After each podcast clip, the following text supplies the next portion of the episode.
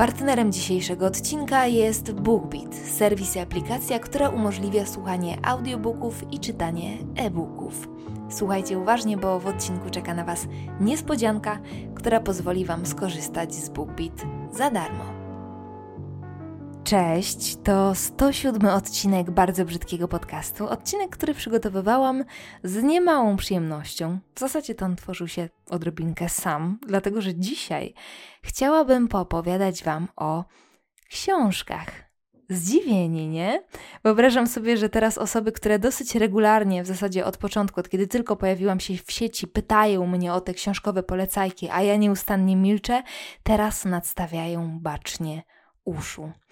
E, a tym młodszym stażem słuchaczom tłumaczę, w czym rzecz i z czego mogłoby wynikać to zainteresowanie moich kochanych moli książkowych. Bo tak się składa, że czytanie książek to jest troszeczkę takie moje małe tabu, jeżeli chodzi o budowanie kontentu w internecie, dlatego że Cóż, no nie jestem małym książkowym, tak? I przez większość życia, w zasadzie odrobinkę do teraz, jeżeli mam być z wami szczera, wstydzę się że nie czytam wystarczająco dużo, wiecie?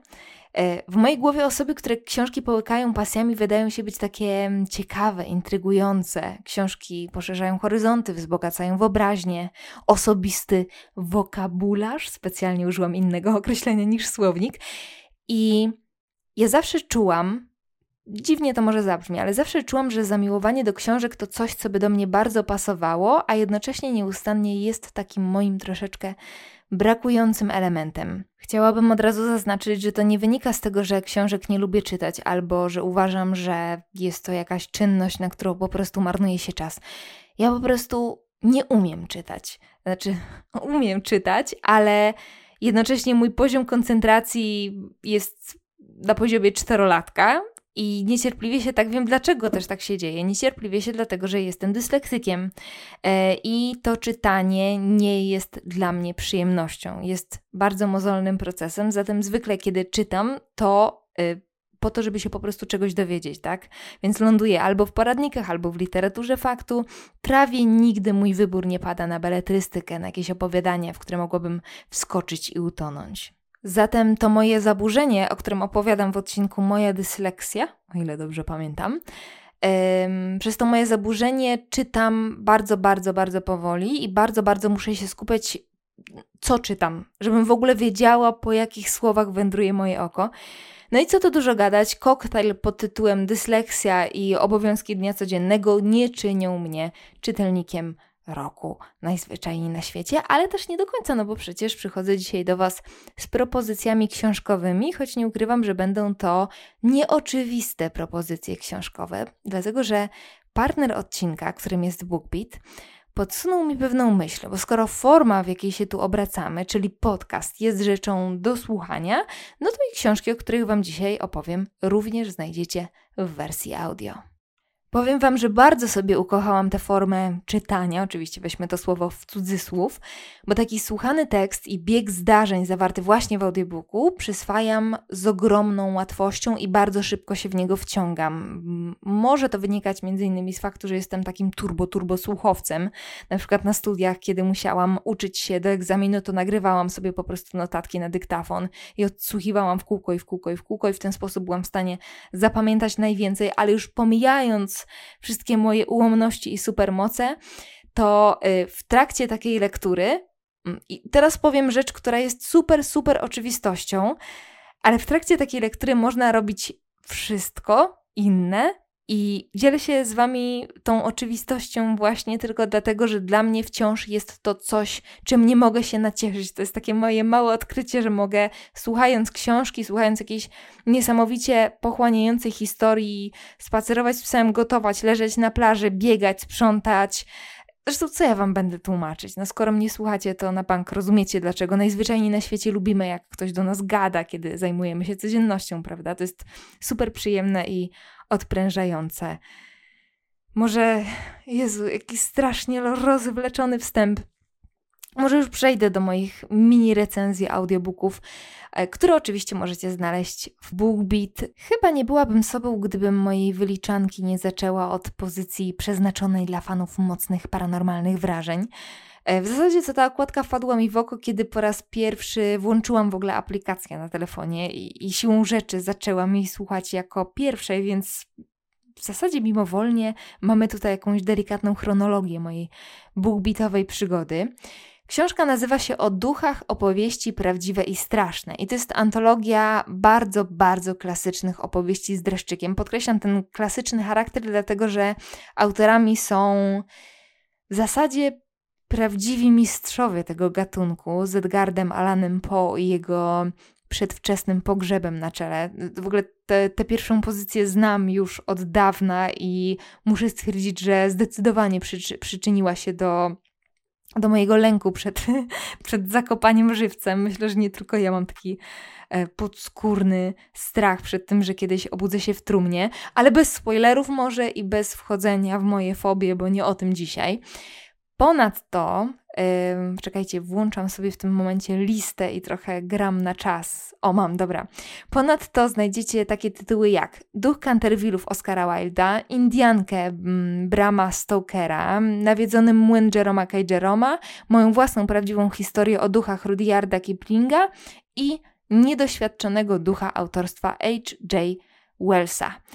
Musiałabym jednak skłamać, gdybym stwierdziła, że te historie należą do najstraszniejszych, jakie kiedykolwiek słyszałam, bo po pierwsze popkultura, bądźmy szczerzy, no, rok w rok przesuwa nam granice straszności, między innymi przez te różne mm, na wskroś makabryczne produkcje filmowe, a po drugie, bo większość tych opowiadań dotyka tematu zaświatu w sposób, który mnie osobiście niezwykle urzekł, czyli w sposób niedosłowny. Te istoty z innego wymiaru czasem oczywiście są złowieszcze i poruszające najgłębsze struny naszej wyobraźni, ale czasem wciąż są po ludzku nieporadne, w sposób wręcz graniczący z czarną komedią. I to niesamowicie mnie cieszyło podczas słuchania tych opowiadań, ale nie to przykuło moją szczególną uwagę. Mój zachwyt nad tą pozycją wynika z klimatu tych opowieści, bo większość z nich odbywa się w XIX wieku i wiecie, wysokie sfery, suknie i fraki, ciemne sprawki, mgła, zimne mury, okropności opowiadane przy filiżance herbaty, te klimaty, czajcie o co chodzi, nie? Strasznie, uwielbiam, po prostu uwielbiam. Historie są oczywiście bardzo różnorodne, nie chcę Wam ich tutaj zdrada, zdradzać zawczasu, ale zdecydowanie o duchach opowieści prawdziwe i straszne zainteresują tych, którzy przygodę z moimi treściami na przykład rozpoczęli od paranormalnych historii. To jest to. Polecam serdecznie.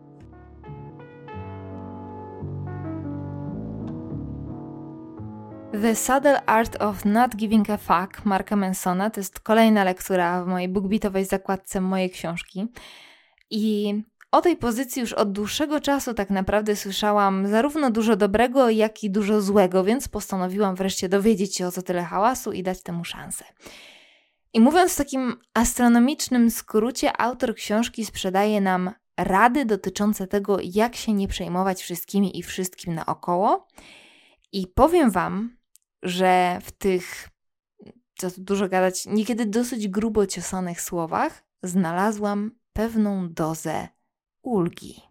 Tak naprawdę ten audiobook jest w zasadzie totalną odwrotnością wszystkiego, y, wszystkich poradników, które dotychczas miałam w dłoniach. Wiecie, w dzisiejszych czasach dużo się mówi i czyta oczywiście i słucha o tym, jak osiągnąć sukces, jak zdobyć pierwszy milion, jak pracować, żeby osiągnąć szczyt swoich możliwości itd., itd., itd. I nie ukrywam, że w tym natłoku różnych mniej lub bardziej oświeconych myśli, które staram się gdzieś tam przyswajać w ramach samodoskonalenia, trochę zaczynam się gubić i jestem pewna, że nie tylko ja.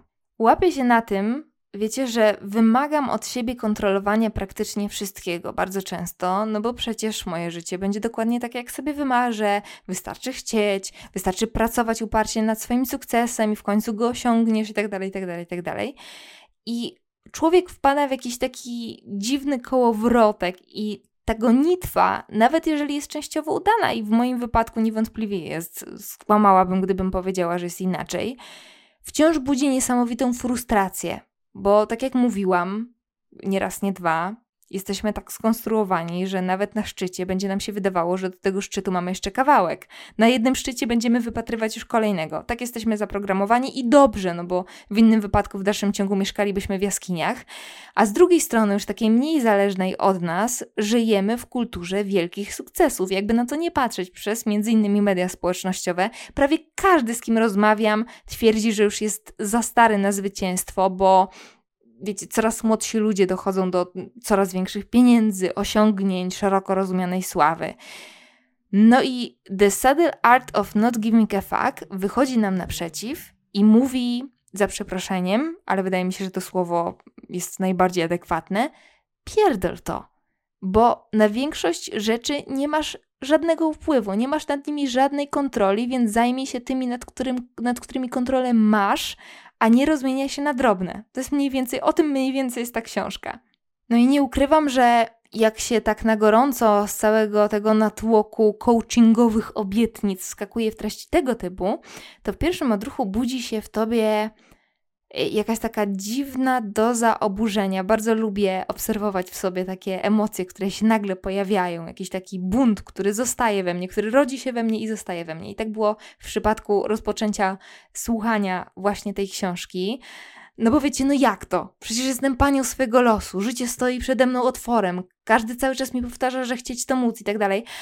A tu nagle zderzam się ze ścianą i słyszę, że to całe napięcie i w rezultacie smutek, jakieś takie rozczarowanie samym sobą tworzą właśnie te komunikaty, które mają zachęcić nas do parcia naprzód. Książkę naprawdę polecam przesłuchać, ale również polecam mieć pewien dystans do zapis zapisanych, w przypadku audiobooka wypowiedzianych słów, bo autor ewidentnie bierze czytelnika pod włos i zderza nas zupełnie, zupełnie innym podejściem niż to, z którym ja na przykład spotykałam się dotychczas, a generalnie zachęcam w ogóle do takiego podejścia do świata, że chłoniemy różne treści, ale jednak budujemy sobie na ich podstawie własne zdanie. Tutaj naprawdę warto ten dystansik zachować. Niemniej, tak jak mówiłam, jest w tych słowach coś niezwykle uspokajającego, kojącego w tej gonitwie za sukcesem, więc polecam. A i tu jeszcze warto zaznaczyć, że książka jest dostępna w BookBeat wyłącznie w języku angielskim, co ja osobiście uważam za duży plus, dlatego że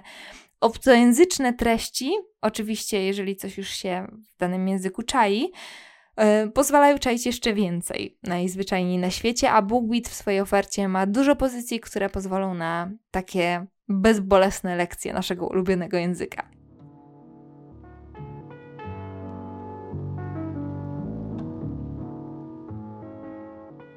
Dalej mam listy z zagrobu Remigiusza Mroza, pozycję, którą właściwie może nie ten tytuł, ale na pewno imię i nazwisko autora nie raz i nie dwa widywałam na półkach u mojej przyszłej teściowej, wielkiej fanki kryminałów. I powiem Wam, że w pewnym sensie właśnie to długo powstrzymywało mnie przed sięgnięciem po twórczość tego w sumie chyba jednego z najbardziej poczytnych autorów kryminalnych ostatnich lat w Polsce. Bo ja mam w sobie taki dziwny mechanizm, dajcie znać, czy Wy również, że jak wszyscy, to nie ja. Mam po prostu coś takiego. Jak coś się robi zbyt modne, za dużo osób coś ogląda, czyta, robi, to ja wtedy nie chcę. Tak mam. Na twórczość Remigiusza Mroza na liście nie chcę, jak wszyscy, z pewnością się znajdowała.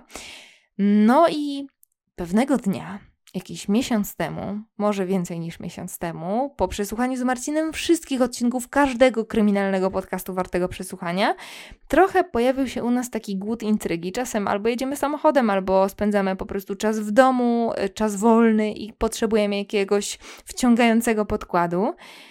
No i tak z głupia frant odpaliłam właśnie listy z zagrobu i powiem wam, że byliśmy naprawdę pozytywnie zaskoczeni.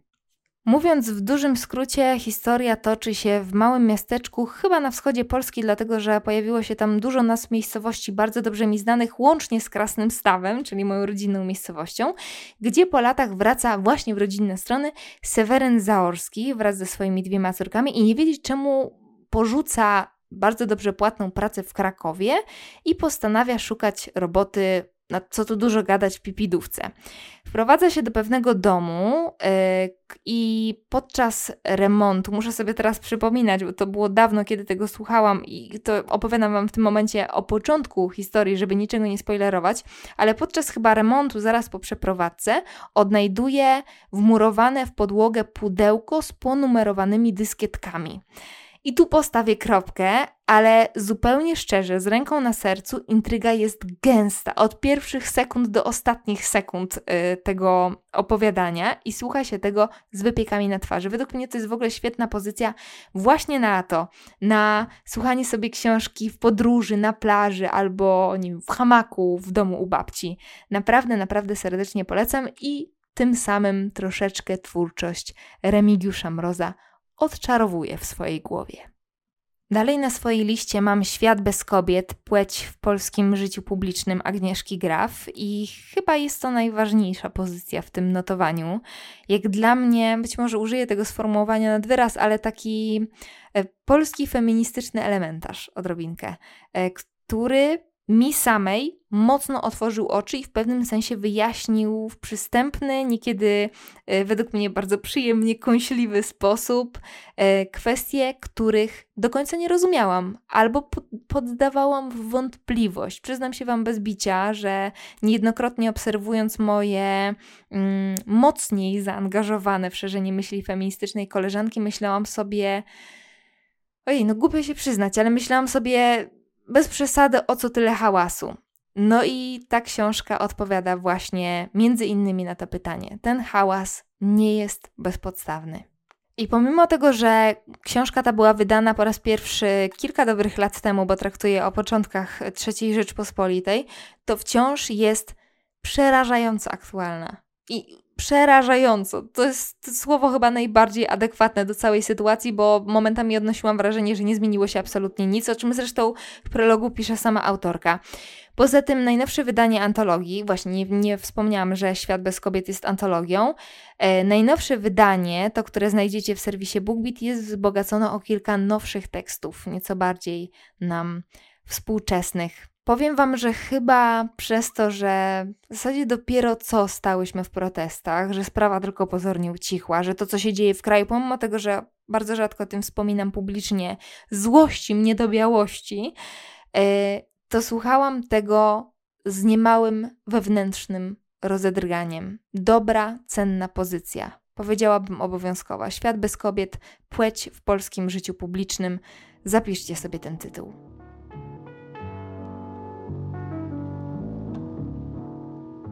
Na koniec chyba najlżejsza pozycja, tak dla kontrastu z tą, o której opowiadałam przed chwilą, czyli Stara Słaboniowa i Spiekła Duchy.